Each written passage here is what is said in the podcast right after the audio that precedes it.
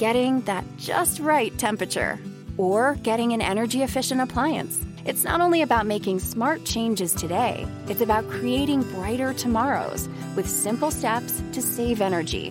Plus, you'll help protect the environment for years to come. A better world for you, your family, and your community.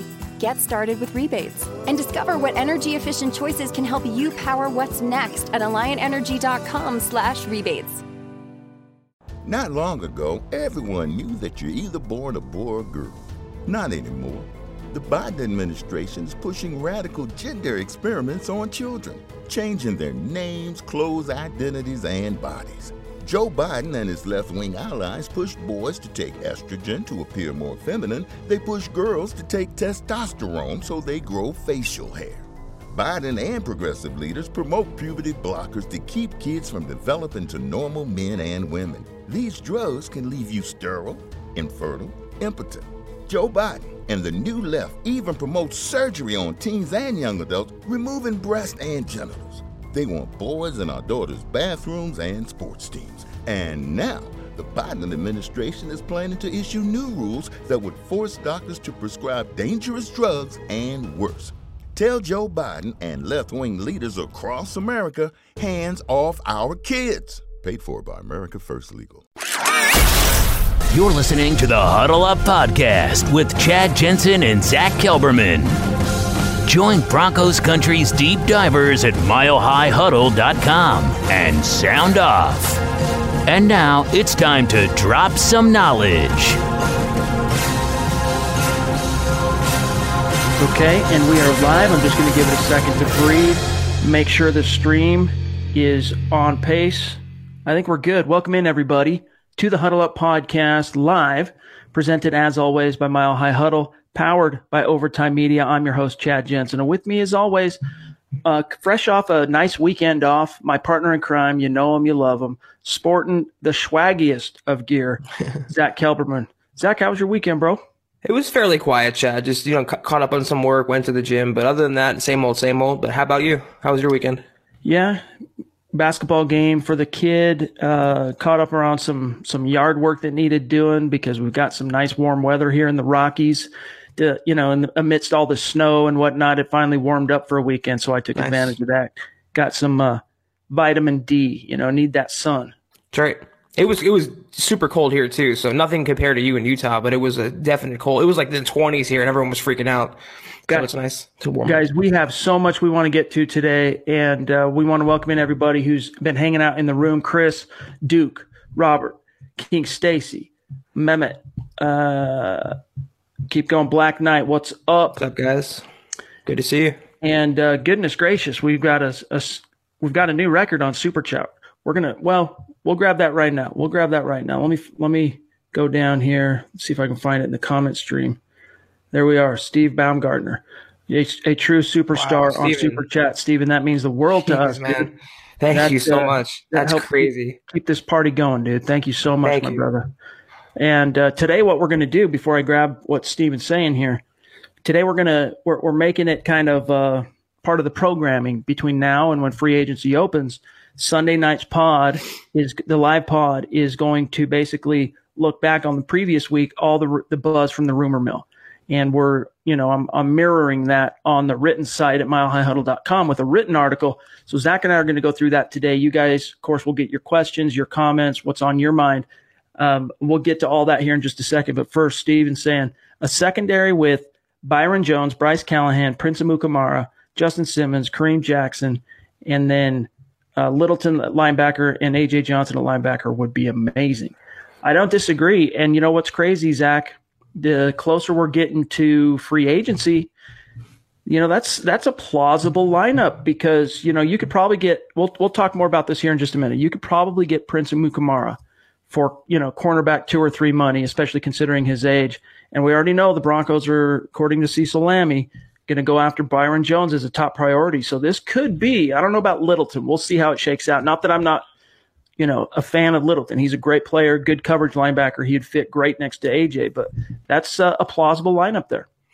I have three words for that. Incomplete. I mean, that, that secondary would be no fly zone 2.0. The entire defense would be on point. It would be hard to throw against them, and, and, they're already good stopping the run. I would love if that panned out, Chad. And it's certainly plausible. It's not unrealistic. It's not like we're playing Madden here by projecting these players around. Littleton might be on the, the tail end of the luxury spectrum there, but it's certainly within reason they're going to bring in, bring in Byron Jones. Certainly within reason they can bring in Prince Amukamara. They can rebuild the secondary with talented players, some that Vic Fangio already knows well. So I'm excited to see what they're going to do this offseason. Me too. And we're going to go through this article, guys. Um, first, just a couple of really quick matters of business. Make sure you're following the show on Twitter at Huddle Up Pod. It is simply the best way for you to keep your finger on the pulse of what's happening with the show in real time. And I usually wait until the end of the show, but you can see here where to find Zach and myself on Twitter at Kelberman NFL at Chad and Jensen. And uh, we and if you are a listener of the pod, make sure you let us know, and you know we'll follow back and and stay engaged with you guys. We appreciate you. And then don't forget to head on over to huddleuppod.com and get in on some of that merch, man. The hat Zach's wearing, the shirts we're wearing, we got the hoodies, we've got stuff for men, stuff for women, yes. everything you need, and we're adding more and more to it as we go on. I'm going to drop the link here in the comment stream Check that out when you guys get some time. It's a great organic way to not only support the show, support Mile High Huddle, but also to rep some really good looking gear. And uh, so take care of that. This is the Overtime Podcast Network. Getting that just right temperature or getting an energy efficient appliance. It's not only about making smart changes today, it's about creating brighter tomorrows with simple steps to save energy.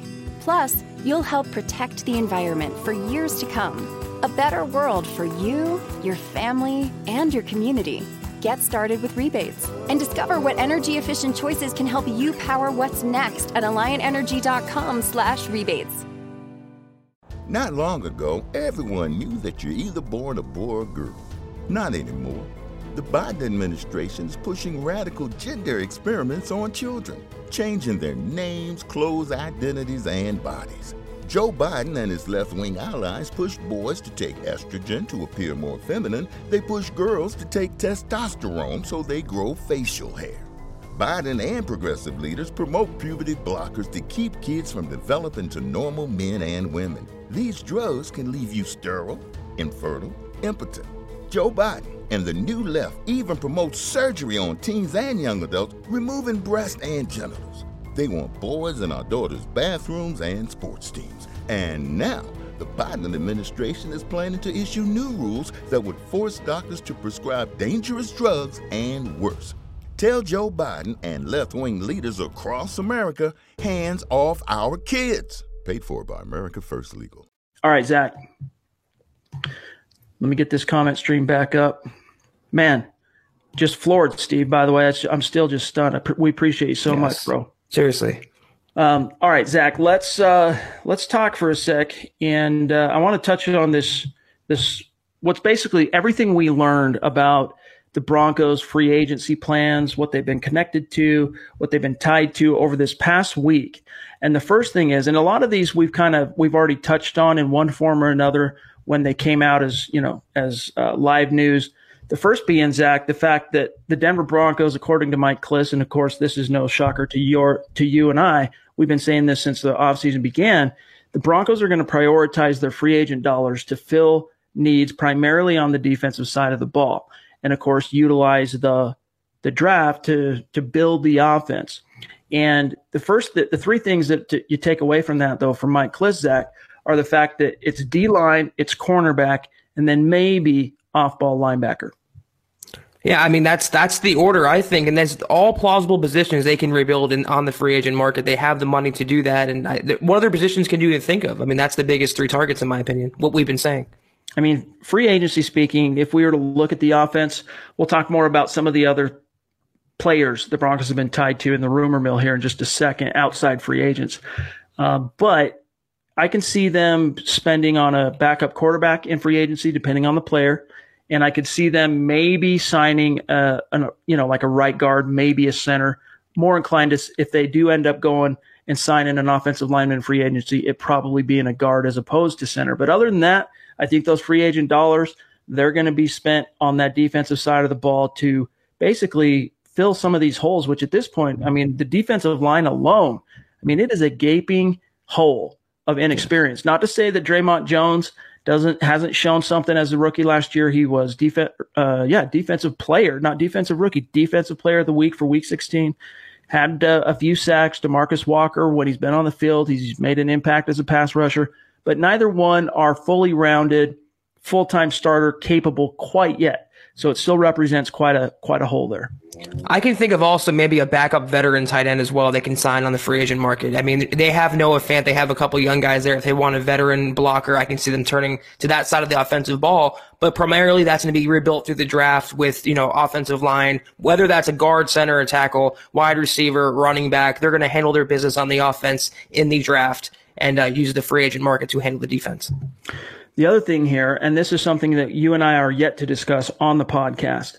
A lot of this stuff, guys, go read the article. It's uh, at milehighhuddle.com. It's one of the lead stories, the pre combine rumor mill roundup.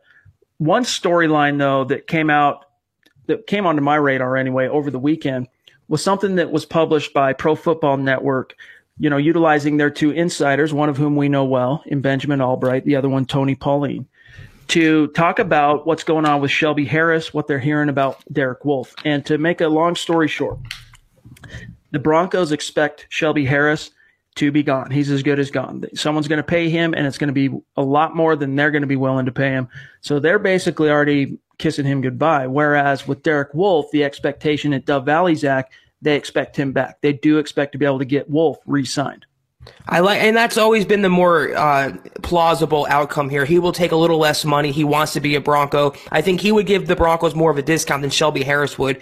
Harris admittedly is all about his money here. I could see a short term, maybe incentive laden contract for Derek Wolfe, two years, not high in guarantees, allow him maybe finish his career in Denver. I can definitely see it happening, but it shouldn't preclude Denver either from supplementing that position, whether in the draft, whether a, a mid tier free agent. They have to keep building that defensive line because they're one injury away from having nothing again. Guys, we're going to get to your questions. We're going to get to, whoa, the super chat's stacking up. We're going to get to that, guys. I promise you. Just give us a few more minutes here. We're going to touch on a couple more of these. The other thing here, Zach, is what we learned on Friday about Will Parks. Now, Will Parks has kind of been the forgotten guy, right, in the in the free agency rumor mill as it relates to the Broncos' own free agents. And we learned from NFL Network's James Palmer, though, that he is going to have a market for his services out there when free agency rolls around. He called it a, he, I don't know, it's kind of weird. Here's what he said, quote, he is really one of the more versatile guys, along with Chris Harris on this defense. This is James Palmer. I have talked to people around the league. There is a market for Will Parks. He played slot corner for them. He's a tough guy that plays everywhere. They consider him a very valuable piece of their defense. He's a guy that has a sleepy market out there for teams that are interested in him. Close quote. I'll leave it at that. So he's saying there's a market, but it's kind of a sleepy market. Let me tell you how I interpret that. I interpret that to mean, Zach, that Will Parks will find some suitors out there, and they're probably going to be teams who have defensive coaches on hire on staff who have worked with Parks in the past, whether it be like Vance Joseph in with the Arizona Cardinals or another coach around the league, someone that's got experience working directly with Parks as a pro. I could see Joe Woods come calling for Will Parks. He's the new coordinator yes. of the Cleveland Browns, and they need defensive help, and he can be a starter there. He has starter caliber potential, just not with the Broncos. They have their two guys for the future, but he's going to have a market, and I think he will price himself out of the Broncos' range. The only way he comes back to me, Chad, is if he really meets a cold market and he has no other suitor. Maybe the Broncos can resign him, but Broncos fans should be bracing for the inevitability of losing Will Parks to a starting uh, role elsewhere. Yeah, they're going to let him test the market. And depending on whether, you know, how right James Palmer is, if they end up, you know, if Parks finds some big time suitors out there and, you know, the it gets upwards in the many millions of dollars per year to sign Parks, the Broncos are going to wish him, uh, you know, good luck and catch you later. Yeah. If it's something where they can still get him signed somewhere close to, you know, they want to recognize him for his contributions, but somewhere close to veteran minimum, somewhere between one to three or four million a year, somewhere in that range. I think then they'd be willing to bring him back. But someone's probably going to be willing to pay him more than what the Broncos will. So you, right. he's he's as good as gone. All right. The other thing that we haven't touched on, and again, guys, go read this article yourselves uh, for all of the each and every storyline. I just don't want to recapitulate some of these that Zach and I have already talked to you guys about. The other one we haven't talked about, two more here, three more here actually, we haven't talked about. The Broncos being predicted by Pro Football Focus to land Michael Pierce. Actually, we did talk about that, right? As the number 42 free agent, they connected him to Denver.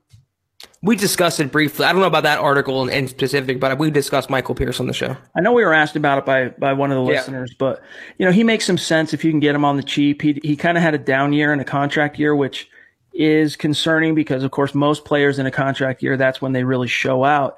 He took a step back, which you got to ask and wonder why, especially in a year when that Ravens team was just playing inspired football on both sides of the ball. Right. But it's a situation to monitor. I think they predicted a you know, three year deal worth five million per year, three years, 15 million. So keep an eye on that. Now, the other thing, we haven't talked about this. The Chicago Bears released two players who figure to be on the Broncos radar. Uh, the cornerback, Prince Amukamara, and wide receiver, Taylor Gabriel.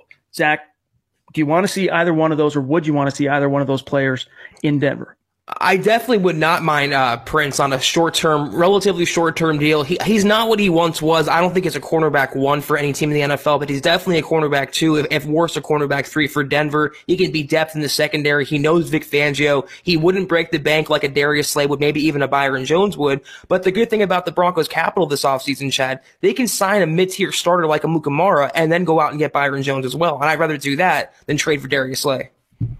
All right, I I agree with you on that. The last thing, uh, two two things. No, we talked about Teddy Bridgewater, which we we lambasted that, we debunked that. So here's the last thing, and this was something that came out over the weekend: the Broncos being predicted.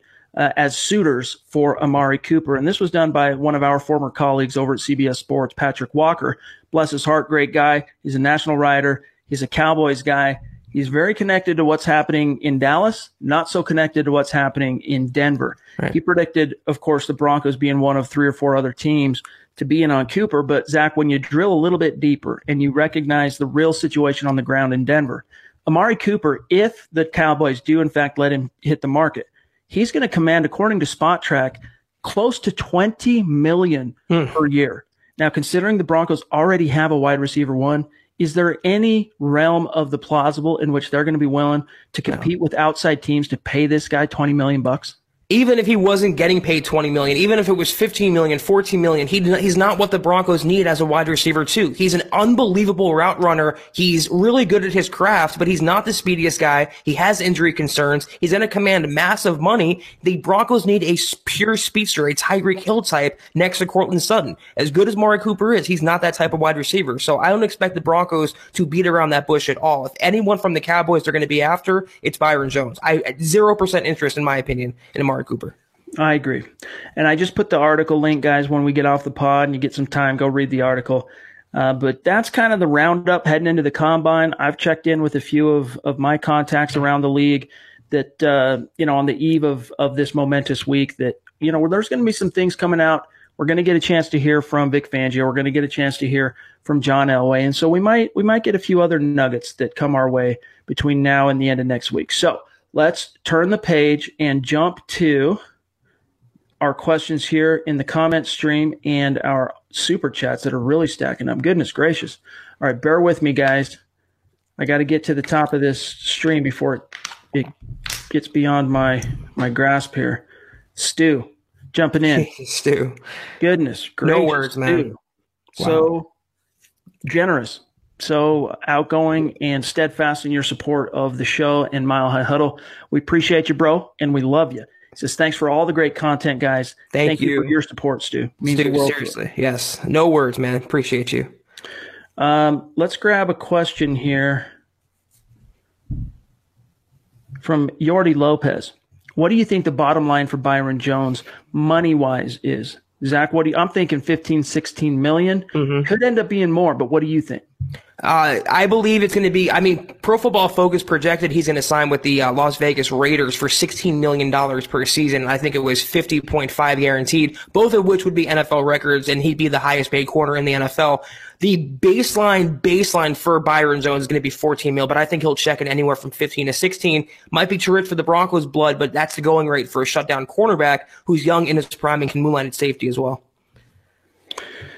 Justin on Facebook wants to know what's the realistic cost to get Slay and why would we be kicking the tires on Cooper? We already addressed that second notion. It's not a realistic, plausible. I even checked with Benjamin Albright on this and it's unrealistic that the Broncos are going to be willing to lay out that kind of cash for Amari Cooper. So let's tackle the first thing Justin's curious about here, Zach.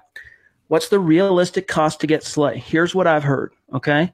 It's going to take a minimum of a third round pick and it's probably going to end up taking two picks, Zach, a third yeah. and a fifth to land Darius Slay, and then you got to give him an extension. He's looking for around 15 million per year with his new team that he can sit back and relax and go, all right, I'm locked in long term with this team. This team loves me. This team wants me. So if you get Slay, obviously that probably means you're out on Byron Jones. It will be interesting to see if that deal gets done with Slay and the Detroit Lions between now and when the legal tampering period kicks off March 16th it's going to take at least a third round draft pick at the minimum, and he's going to probably want to see what Byron Jones gets on the free agent market. That'll set his price, but he definitely wants to be among the highest paid cornerbacks, if not the highest paid corner. So realistically, a third round draft pick, probably a second the Lions would hold out for, and $15 million per year. And that's why I'm out on that. It's one or the other for me. When you could just pay Byron Jones the 15 million, get a younger player who's, I think, better for the Broncos scheme, that's the direction I go. But it's going to cost a lot to pry Slay from the Lions. This is the Overtime Podcast Network. Getting that just right temperature or getting an energy efficient appliance. It's not only about making smart changes today, it's about creating brighter tomorrows with simple steps to save energy. Plus, you'll help protect the environment for years to come. A better world for you, your family, and your community. Get started with rebates and discover what energy efficient choices can help you power what's next at alliantenergy.com/rebates. Not long ago, everyone knew that you're either born a boy or girl. Not anymore. The Biden administration is pushing radical gender experiments on children, changing their names, clothes, identities, and bodies. Joe Biden and his left wing allies push boys to take estrogen to appear more feminine. They push girls to take testosterone so they grow facial hair. Biden and progressive leaders promote puberty blockers to keep kids from developing to normal men and women. These drugs can leave you sterile, infertile, impotent. Joe Biden and the new left even promote surgery on teens and young adults, removing breast and genitals. They want boys in our daughters' bathrooms and sports teams. And now, the Biden administration is planning to issue new rules that would force doctors to prescribe dangerous drugs and worse. Tell Joe Biden and left wing leaders across America hands off our kids. Paid for by America First Legal. We got a question here from Travis Bruley on YouTube. Are we keeping Joe Flacco? This is a question that that we kind of it's like whack a mole. We have to tamp it down at least once a week. The Broncos are not, barring some crazy loophole, some weird circumstance, the Broncos are going to end up parting ways with Flacco. What's happening right now is the posturing of the Broncos trying to avoid having to pay an injury settlement on Joe Flacco, which is why you heard whatever it was last week. I think it was beginning of last week, Zach, that the Broncos believe Joe Flacco is going to be healthy enough with that neck to play in 2020 they don't care. That doesn't make a difference to them in terms of altering their teams. You know what they're going to do to build their roster. Who's going to start at quarterback? That's Drew Lock. It's not Joe Flacco.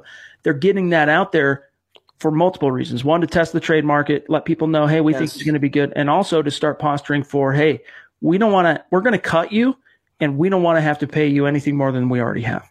Yeah, this is all calculated right now. The Broncos know what they're doing by putting out these these bits of information, and they're begging another team to trade for him to take his salary off the Broncos' hands. I don't think it's going to happen. The Denver will have to bite the bullet there, but he's not going to be on the roster in Week One. He will be gone way before that, and we can finally turn the page on what has just been a disastrous era in Broncos football it makes you yearn for the days of Case Keenum, right? Did Joe Flacco for the Denver Broncos? All right, Brian Greenfield, longtime listener, one of our super chat superstars. Thank you, Brian, with a five dollar donation. Appreciate you, man, bro. Do you think the Broncos could or should use Andrew Beck as a receiving threat out of the backfield, especially on third and short? You know, the fullback position is not one that you're going to see utilized much in the passing game with Pat Shurmur. So Beck, he definitely has a. I think he showed last last year as an undrafted rookie out of Texas. I think either way, as an undrafted rookie, the Broncos picked up off the scrap heap on the doorstep of the season. He proved that he can make a play with the ball in his hands, and he, he proved to be also scrappy as a blocker. And I think that that's probably like if I'm projecting ahead, just with the talent that's on the roster now, tight end one, Noah Fant, uh, tight end two, Jeff Heuerman. If they end up keeping him, there's a chance he could be cut. We'll see as a cap casualty, but you know, with the Broncos not being desperate for money this year, I just kind of I think they're going to hold on to Heuerman. And then tight end three is Andrew Beck. So there's a pecking order there, Brian. If there's an injury to either one of those top two guys, you'll see Beck on the field. And as it relates to, you know, short passes over the middle or anything like that, that's going to be a combination of Sutton. It's going to be a combination of Noah Fant and maybe even Janovich if he's on the field for the Broncos.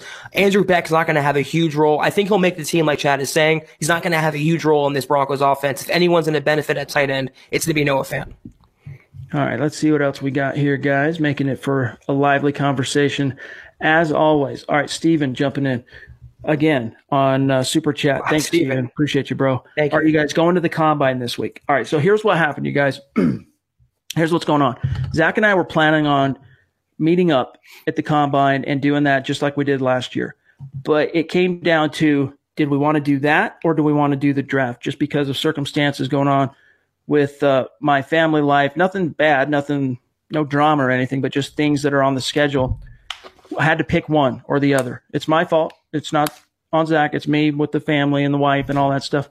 And so what we decided to do is we felt like, you know what? There would be more opportunity to make some hay for content at the draft and possibly even meet up with listeners, have a, a meetup podcast in Vegas if we prioritize doing the draft and doing Vegas instead of going to the combine. And so that's what we decided to do. So Zach and I were hanging back. We're not going to the combine. We, you know, we have our contacts that are going to be there. We're going to be very in key and in tune and in touch with what's happening at the combine. But Zach, we're going to choose to hit up the draft at the end of April instead of the combine this year, just to kind of shake things up. Yeah, I think it's better interaction for our listeners out in Vegas, and I think we can do something for the pod, like you mentioned, Chad. And also, it being the new home of the Raiders, we can do a little scouting of the enemy there. So uh, we, we plan doing something fun for for our, our podcast and our audience, and we have something planned for April for the draft. Yeah. So, and as we get a little bit closer, here we are. I mean, the draft is now officially about two months out, right? We're at the end of February. It's going down end of April. As we get a little bit closer, we're going to start putting together a plan of attack, figure out, we're considering whether or not we want to organize now and try and get a room for a hangout, depending on how astronomical a cost it might be to rent a room at a casino or something like that. Cause that's the only place you can, right? Oh, in Vegas, it's you, you organize at the casinos. Um, so we're going to check into that. Worst case scenario, we'll have a meetup at uh, some to be announced location. And any of our great listeners who are in Vegas at the time, if you make the trip for the draft, because the NFL does a lot of cool stuff for fans for the draft.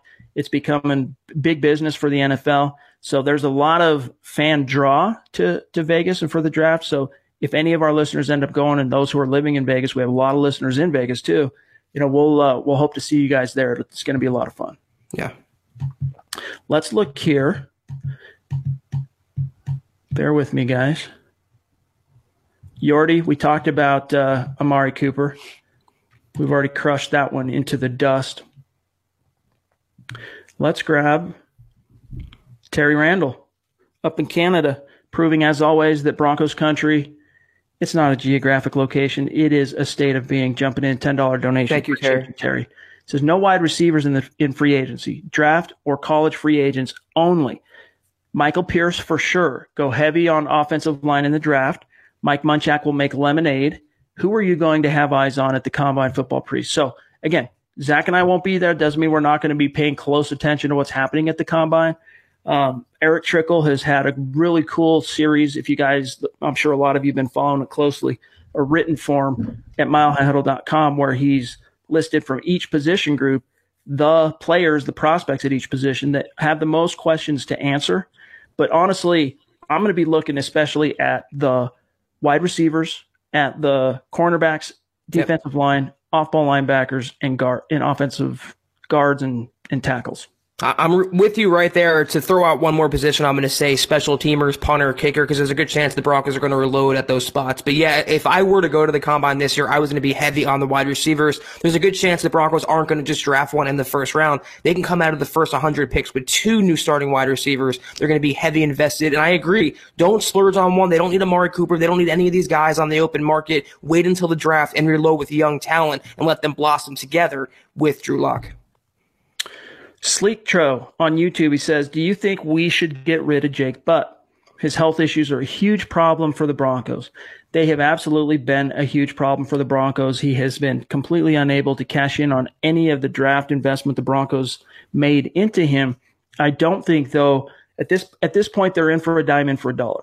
He's going into it the last year of his rookie deal, Zach. There's no reason to just cut bait unless you brought him in for a physical and there was some complication again with that knee, another you know, flying the ointment of his recovery, whatever you want to call it, then and you can see that it's going to have effects here in the very near future. Then of course you you just say, you know what, we got to call a spade a spade here.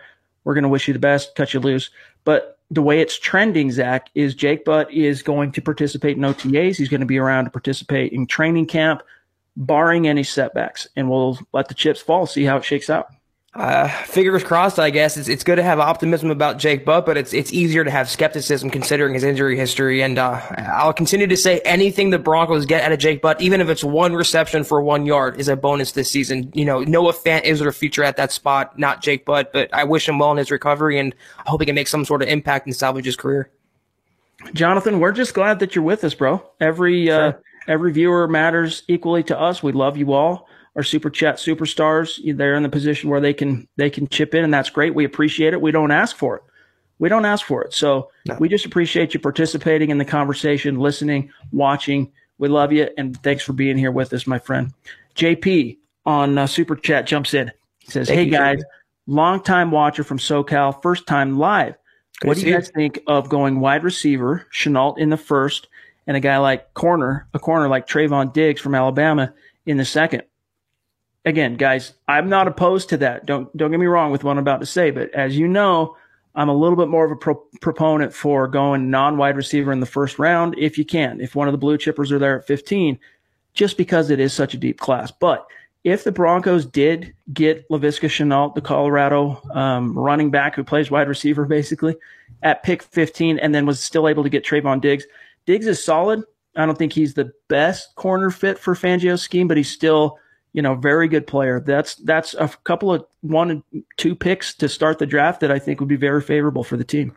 Yeah, it would depend on how the board breaks out. But if there's one Diggs the Broncos are going to have this offseason, I'm in, I'm in favor of being Trevon Diggs. And uh, I love the idea. It doesn't matter really who. You can fill in the, the, prospects for these spots. But going receiver and core in the first two rounds, I am all on board with that. Again, I like to see what players fall the Broncos at 15 if they stick in that spot. But going corner or receiver then corner is definitely, I'm on board with that for sure.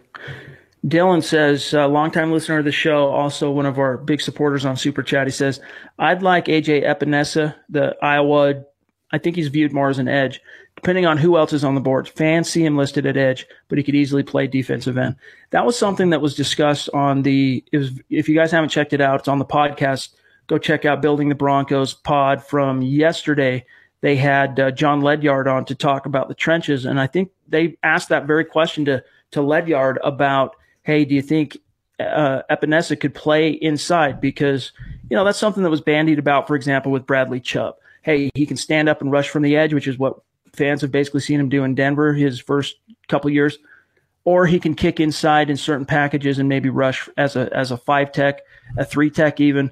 They're they're thinking that Epenesa might be able to do that, but I still see him more, Dylan, for what it's worth, as an edge. And so if you're picking at 15, you already have Von. You already have Chubb. Even if Epenesa is on the board, I'm thinking, you know, depending on who else is there, but he wouldn't be one of the first guys for me. All due respect.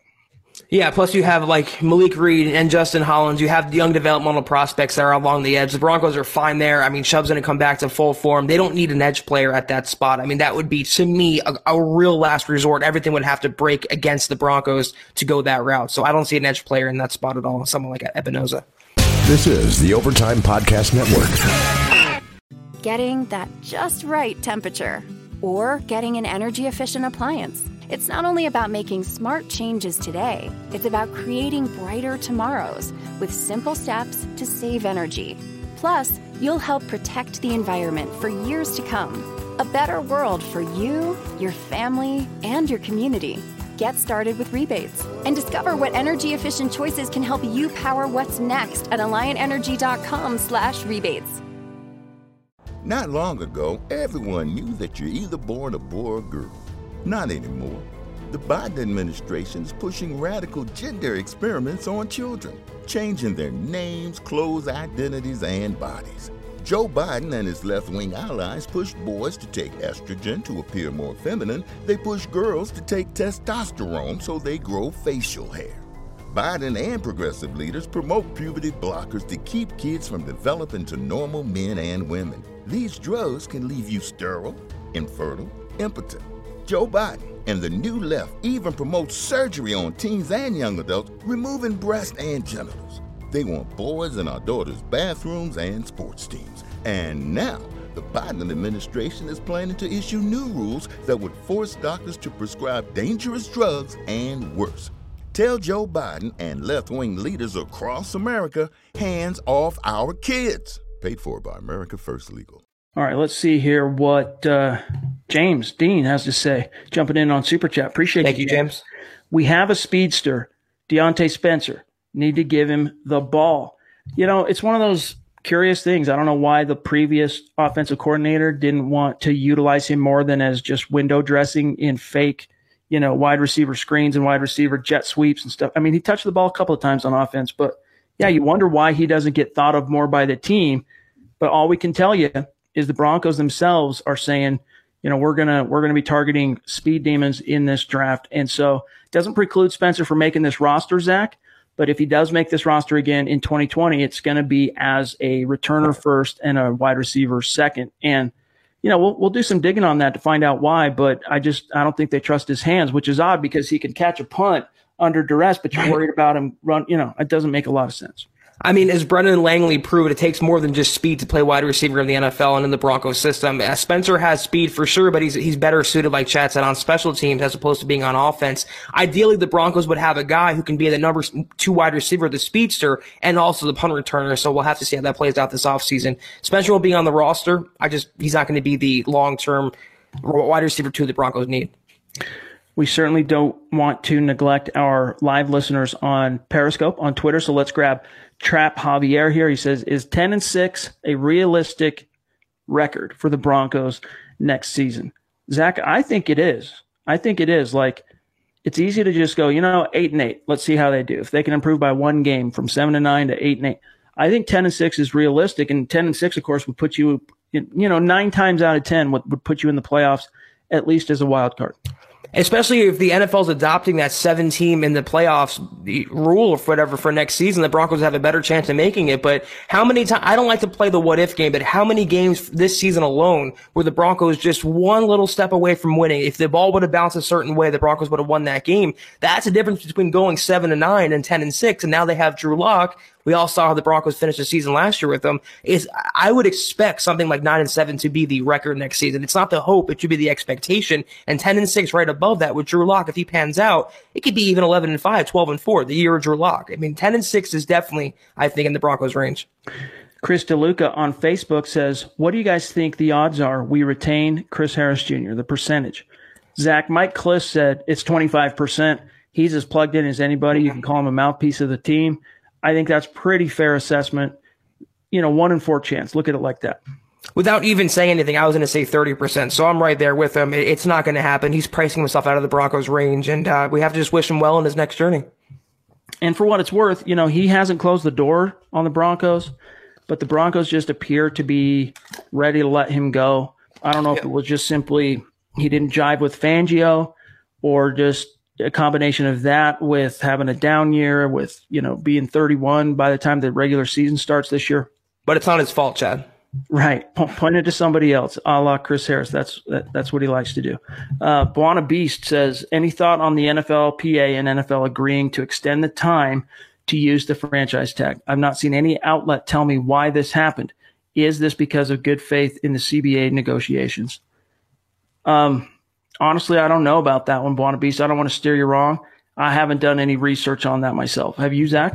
I haven't followed the negotiations that closely, but I, I, do believe it's some sort of compromise on both sides to give the, the, sides a couple extra days to get the franchise and transition tag down because it would be bad for business the other way around. It would screw a lot of teams like the Cowboys out of using both those tags. So I, I think it's the right move for these sides while negotiations are ongoing to throw each other a bone in a certain sense. Dylan jumps in on Super Chat. Appreciate you, bro. You, Five dollar donation. That means the world. Evan also jumping in on Super Thank Chat. You, I can't drop no hundred dollars. That's all good. No, of course. Yeah, we don't expect you to, bro. But if we do trade for Diggs, Stefon Diggs, who would be a good drafted wide receiver three? Ruggs, Reagor. So Ruggs at, at pick 15, Reagor, Jalen Reagor at 46, Denzel Mims at 77, uh, or Johnson at 83. You guys rock. Um, hmm. I'm not. It, I'm hearing that Ruggs isn't going to. Is there's a good chance he's going to run and test really well at the combine, and ends up vaulting over CeeDee Lamb, ends up vaulting over Jerry Jeudy to be the number one viewed wideout by the league. And if that's the case, he's not going to be there at pick 15. But in theory, from the names you listed, I would go just exactly as you have it. I would go Ruggs, Reagor, Mims, Johnson in that order. But Reagor would make for a very interesting player as well as the number three guy. And so would Denzel Mims. Mims impressed me. Um, so he really has a lot during this pre-draft trail. And Erick Trickel's done a lot of work on him. And I've, you know, that's how I learn about the draft is I'm copy editing the work of Eric, Nick Kendall, Carl Dummler. That's how I learn about these guys. And they, you know, I get tuned on to them. Then I go watch some film and then I do my own research. And, and all three of those, all four of those guys are interesting, but I would go exactly as you have them listed. Although again, I'm not 100% in on going wide receiver in the first just because of how deep the class is.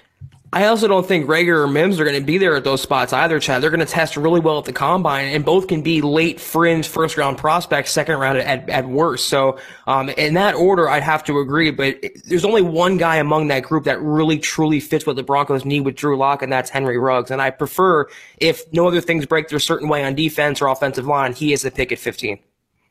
Brian jumps back in and says on Super Chat, he Thanks, says, Brian. it would be funny if we got both Diggs, Stefon, and Trevon. That would, my friend. Thanks again for the support. Yes. Christy, Super Chat Superstar, jumps in, $20 donation. Thank you, Christy. We love you. We appreciate you. Do you think the Broncos trade Demarcus Walker? Zach, what do you think? I don't think so. I mean, they have him under relatively cheap control for this season. He can be a, a potential key contributor if they lose Derek Wolfe and Shelby Harris, or regardless if they lose one or the other. I think uh, they're going to give him one more chance in the Vic Fangio defense and let him push the pocket. I'm still a fan of Demarcus Walker. I still have hope for him in the system that he can contribute. Never going to be a 10 sack guy, Chad, but he can contribute three, five, six sacks a year. To me, that's good for this season. Buona Beast, man, he is focused on this punter thing. What traits do you want out of our new punter? Hang time, accuracy, or power? Oh. If I oh. got to pick one of the three, it's accuracy because you got you got the thin air, right. and Mile High is going to help out a punter. You know, eight games out of the year. So for me, and even if you weren't in thin air, accuracy is the premium for any punter. Power, I mean, in a perfect world, you'd want all three, right? Hang time ability, accuracy, or power. But for me, I'm prioritizing accuracy. And if I can, I'm trying to go Bill Belichick and find that lefty. I mean, of the three qualities, I would take power the least. I want hang time to allow my team to get down the field and cover the kick, and I want uh, accuracy for the reasons you mentioned, Chad. Those coffin corner punts to, to pin opponents deep. You always want that, not to leave a guy in the middle of the field. So um, they're going to probably draft a punter this sometime in the fifth or sixth round this year, and I hope he has one of those two qualities that we mentioned. What's Up 12 on YouTube says, should we cut Todd Davis and sign a better linebacker in free agency? I'm really torn on the topic of cutting Todd Davis. Like, there's there's a part of me that says, is he really worth that six million he's going to make this year? And the team could save, you know, five million on the cap if they cut him. It's option on his deal. You know, the team can get out of that pretty close to paying free. But at the same time, he's very undervalued and underappreciated as a run stuffer. And I think he proved last year, Zach, that you know, Vic Fangio's scheme can help him kind of camouflage some of his deficiencies in coverage, although it can eliminate them. And eventually it comes out in the wash. And that's where you get to should the Broncos try and find an upgrade? Yes, absolutely. Try and find the upgrade, but I'm not sure you do that at the expense of cutting Todd Davis at this point because even that 5 million bucks, I mean again, 62 million in cap space as of today, right? You get rid of you you you pass on the option of Ron Leary, you free up another eight and a half million. Same uh, for Joe Flacco. You cut him, it's another 10. So now we're talking $80 million. You don't really need Todd Davis's 5 million. So keep him on the roster, see how he looks, and then he's your fail safe. He's your stopgap. If you strike out in free agency or if you, you know, you don't find the guy you're pining for, if you're not able to get him in the draft, you still have Todd Davis and you know you can at least live with him and AJ playing together. Yeah, there's value to Todd Davis in this defense. He's a really good run stuffer. He does that well. He's always among the Broncos' leading tacklers every year, but he's awful in coverage. And if the Broncos can mask that deficiency, they can get by with him. I would, if it, if the Broncos don't cut him, I'm not going to shed any tears. If they keep him, I'm not going to shed any tears. But they, regardless, need an upgrade behind them. If not a new starter opposite AJ Johnson, an upgrade, a three down linebacker who can play over Josey Jewell and provide some value in pass coverage. They're still going to have to face Travis Kelce and the Chiefs twice a year. A lot of good tight ends in the NFL. They need linebackers that can run with these guys. And I'm not going to depend on just AJ Johnson to be that guy. You know, Cory Littleton makes a lot of sense for the Broncos because, you know, he's a fair to middling runs stuffing linebacker, but he's an excellent coverage linebacker. And that's what you need to kind of complement AJ Johnson, who's great at filling gaps, getting down there and attacking the ball carrier, but kind of gets a little lumbering and slow when it comes to covering short areas. Zones, he, you know, again, Fangio's scheme can cover the deficiencies and flaws and kind of camouflage some of that because it's so friendly to basically every position on the field is, is his defense and utilizing zones. You're not running after someone one on one like in man coverage but still, in a perfect world, you want a compliment to AJ Johnson and Cory Littleton makes a lot of sense. I'm going to be interested to see whether or not the Broncos show any interest in uh, Danny Trevathan and what his injury situation is coming off of last season in which he ended up on IR. Bill, 1293 on YouTube. Better chance at Byron Jones or Darius Slay. Zach, what do you what do you think odds wise has the better shot? I just, I don't know. I, I don't see John Elway parting with two sets of capital to pick up a cornerback when he can sign a guy who I think is better and I think he would think is better for the system in Byron Jones. I just think there's a better chance of if it's 15 versus 16 million saving that draft pick and getting a better upgraded cornerback. And like you always say, Chad, set it and forget it. Just plug and play corner, day one starter, immediate contributor. That's what Byron Jones would be. So if I had my druthers, the better choice to me, the more realistic choice is Byron Jones. Clayton on Facebook, we love you too, bro. Thanks for supporting the show. Yes, been been with us for about a year. Appreciate you, man. Every every listener means the world to us, so we appreciate you guys. I mean, it's this show is growing by leaps and bounds on YouTube. And by the way, we crossed over the 5,000 subscribers mark last week. Shout out to each and every one of our new subscribers on YouTube. There's that group of fans that are watching live and listening to shows after the fact as well. We have about 11,000 listeners that listen on, on Apple Podcasts each and every episode. And then, of course, the Facebook audience, and then, of course, the Twitter Periscope audience. So this is a show that is growing in reach exponentially. And it's thanks to guys like you, Clayton, who have been with us as well for a long time and hanging with us and, and sharing it out there on social media, contributing to the conversation here. It means the world to us. Uh, Ron jumps in, super chat. Ron, by the way, my friend, reach out to us, milehighhuddle at gmail.com. Give us your personal deets. You've been really consistent on Super Chat with us, and, and we'd like to send you a little thank you, maybe a hat, maybe a, a hoodie. So reach out to us so we can get your personal deets. Let us know your shirt slash hoodie size, milehighhuddle at gmail. $5 donation, Ron says, do you think there is a real chance that Amari Cooper comes to Denver?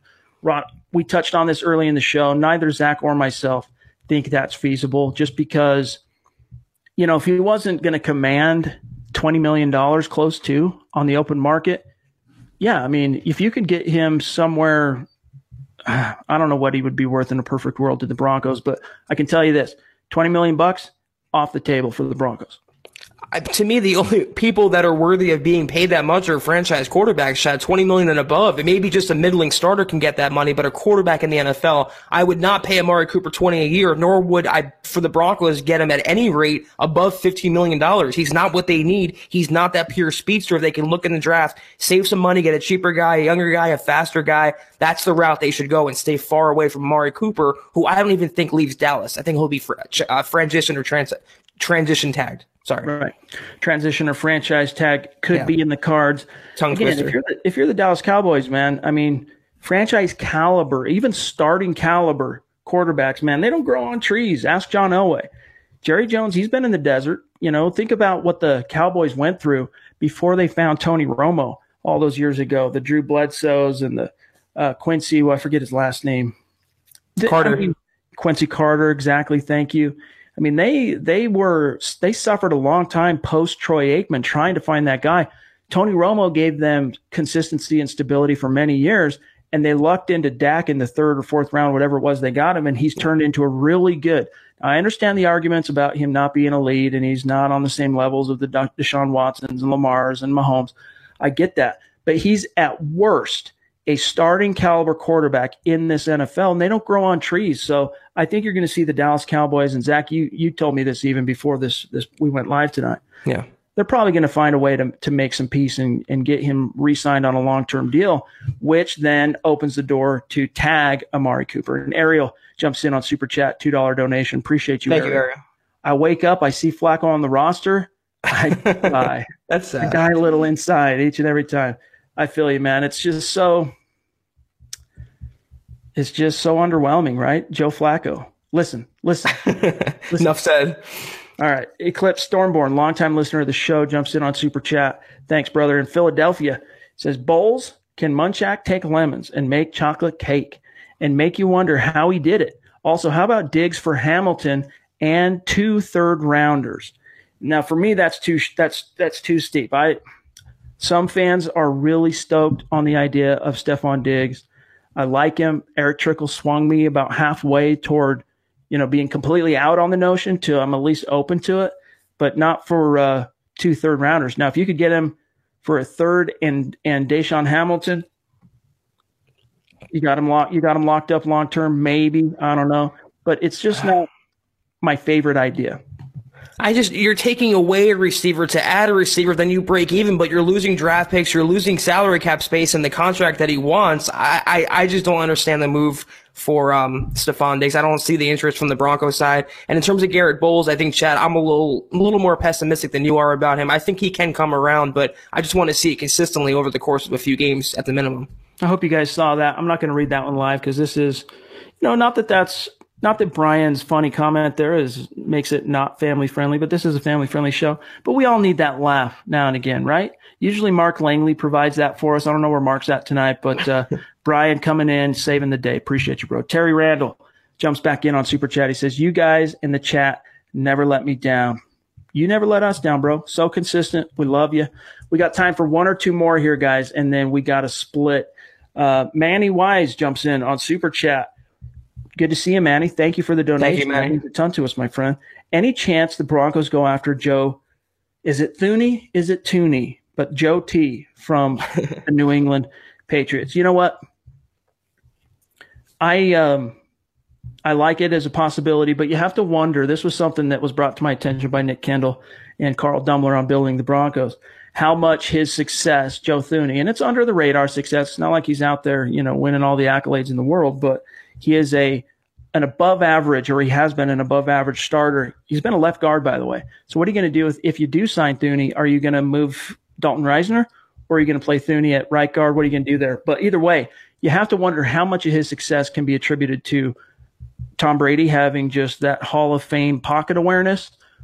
Dante Star- Scarnecchia, the offensive line coach, whom some believe is even better at his job than Mike Munchak none of that is to take away from the fact that Joe Thuney is a very viable candidate. But I think the Broncos, I think it's possible, but I think again, the Broncos are going to prioritize most of those cap dollars, re-signing the one or two, three maybe of their own homegrown guys, and then bolstering that defense he's going to get starters money. So unless the Broncos are signing him to start at center or guard, he's not going to come to Denver. He's going to probably sign elsewhere, probably with the Dolphins, who can throw around some money. He'd be a good, great, great backup guy to have, a good swing guy to have, but he's going to get a starting job elsewhere. We just have to hope the Broncos can restock the cupboard through the draft and finally get some young developmental prospects for Munchak to work with.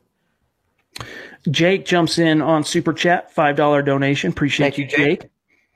I think we should have boring draft I think we should have boring draft and draft back to back linemen, protect our QB. Battles are won and uh, in the trenches, which is true. I get that. I totally do. And I see why you would think that.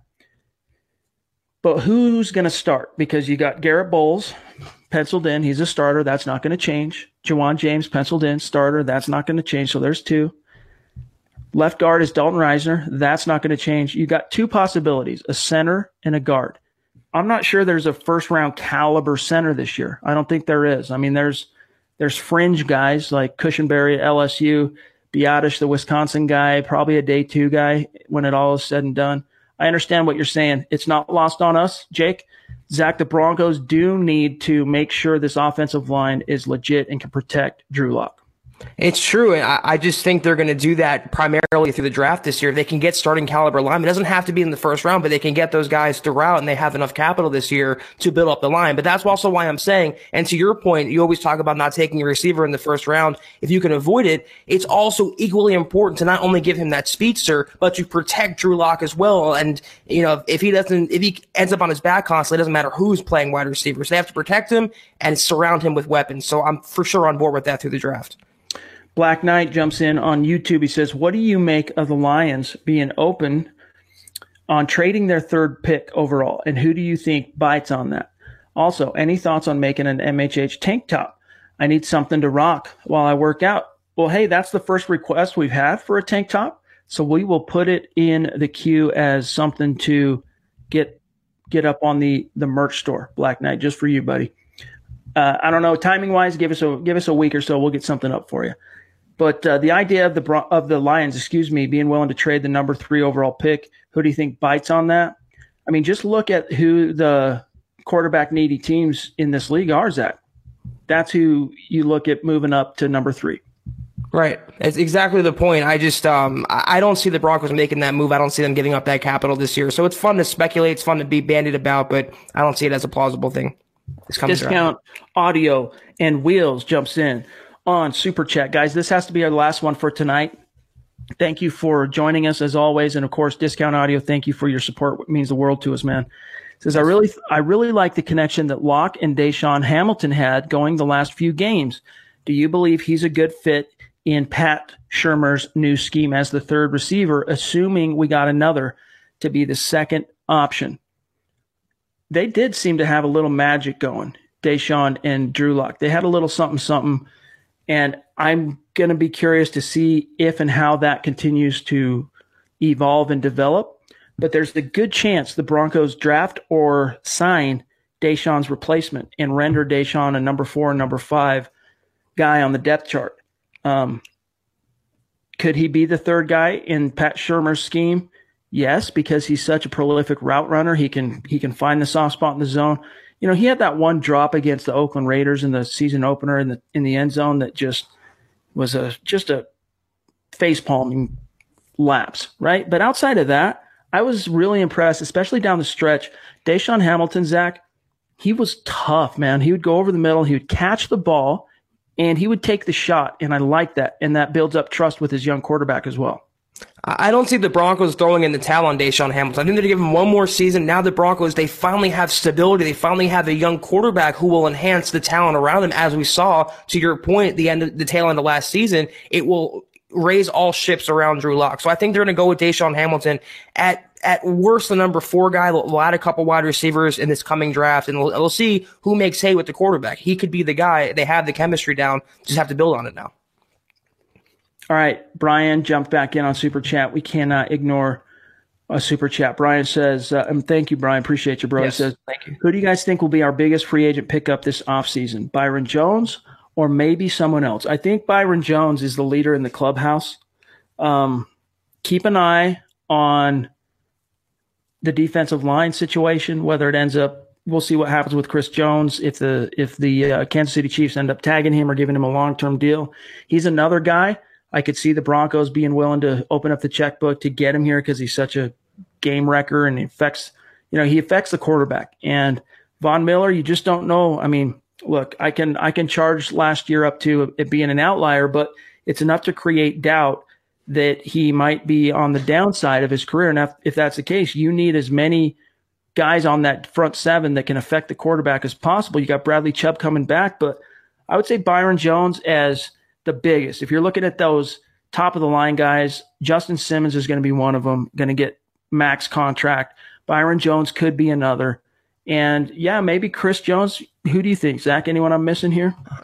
far and away, Byron Jones is the top priority of the Broncos. He's the biggest free agent catch if they do sign him. I, would say someone like maybe Joe Thuney. I'm just looking realistically at positions the Broncos would target, but they're going to leave that for the draft more than likely. So Byron Jones. I, I, happen to believe, though, a lot of the Broncos' biggest names in free agency, at least the first wave, are going to be their own guys, Chad. The Justin Simmons, the Derek Wolfes, maybe, maybe, maybe slow, low chance Chris Harris Jr., but they're really going to lock down their guys before really extending to the open market beyond Byron Jones. Jody, we're not advocating for Garett Bolles. We're not saying Garett Bolles is the man with the plan. We're not saying Garett Bolles even deserves necessarily. I'm, uh, you know, I'm not not saying it either. We're just telling you the way the wind's blowing. Right? There's nothing that to suggest that Garett Bolles will not be the starter. That's that was a double negative. That was bad grammar.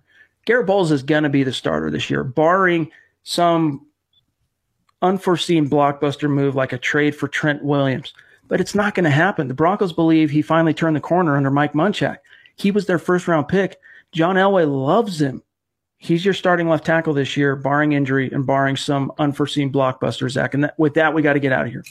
I mean, I'm no Bolles fan, but at least he finally has a young gunslinging quarterback who has mobility and he will bail Garett Bolles out of a lot of ticky tack situations this year. So I'm with you, Chad. I think the Broncos are banking on having a new uh, coaching staff on the offensive side and having Drew Lock as a starter. That should help Bolles out, be consistent.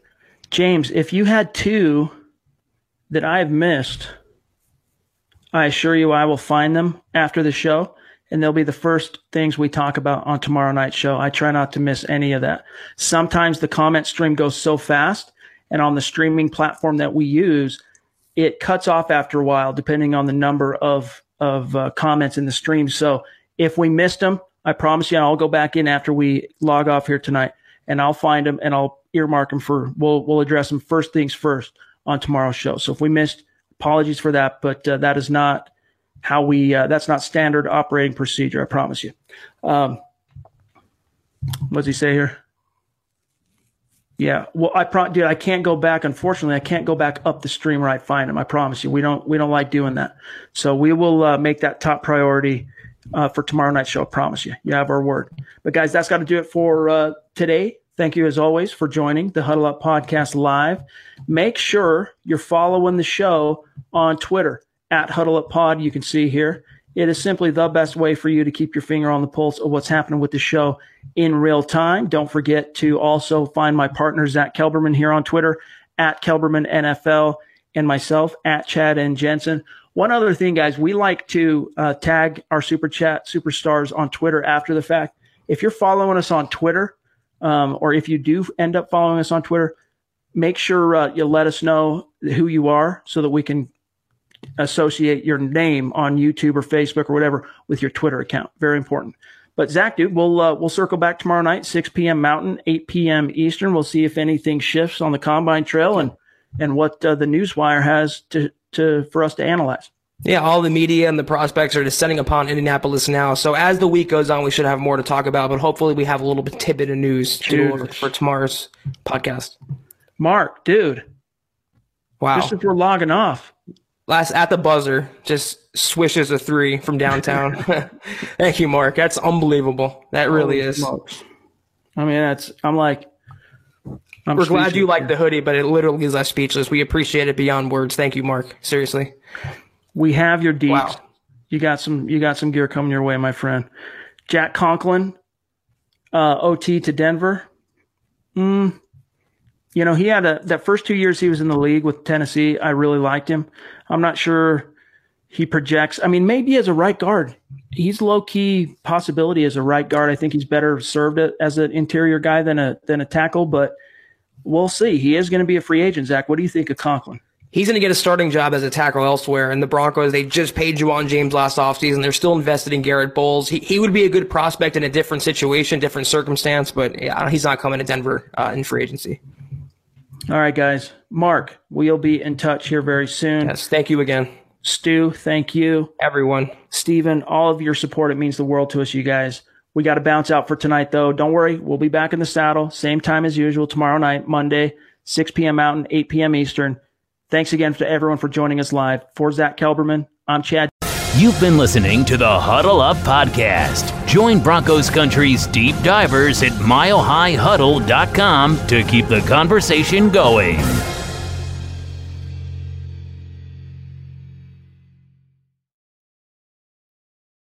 Not long ago, everyone knew that you're either born a boy or a girl.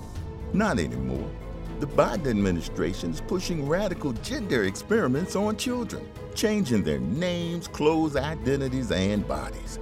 Joe Biden and his left wing allies push boys to take estrogen to appear more feminine. They push girls to take testosterone so they grow facial hair. Biden and progressive leaders promote puberty blockers to keep kids from developing to normal men and women. These drugs can leave you sterile, infertile, impotent. Joe Biden and the new left even promotes surgery on teens and young adults, removing breasts and genitals. They want boys in our daughters' bathrooms and sports teams. And now, the Biden administration is planning to issue new rules that would force doctors to prescribe dangerous drugs and worse.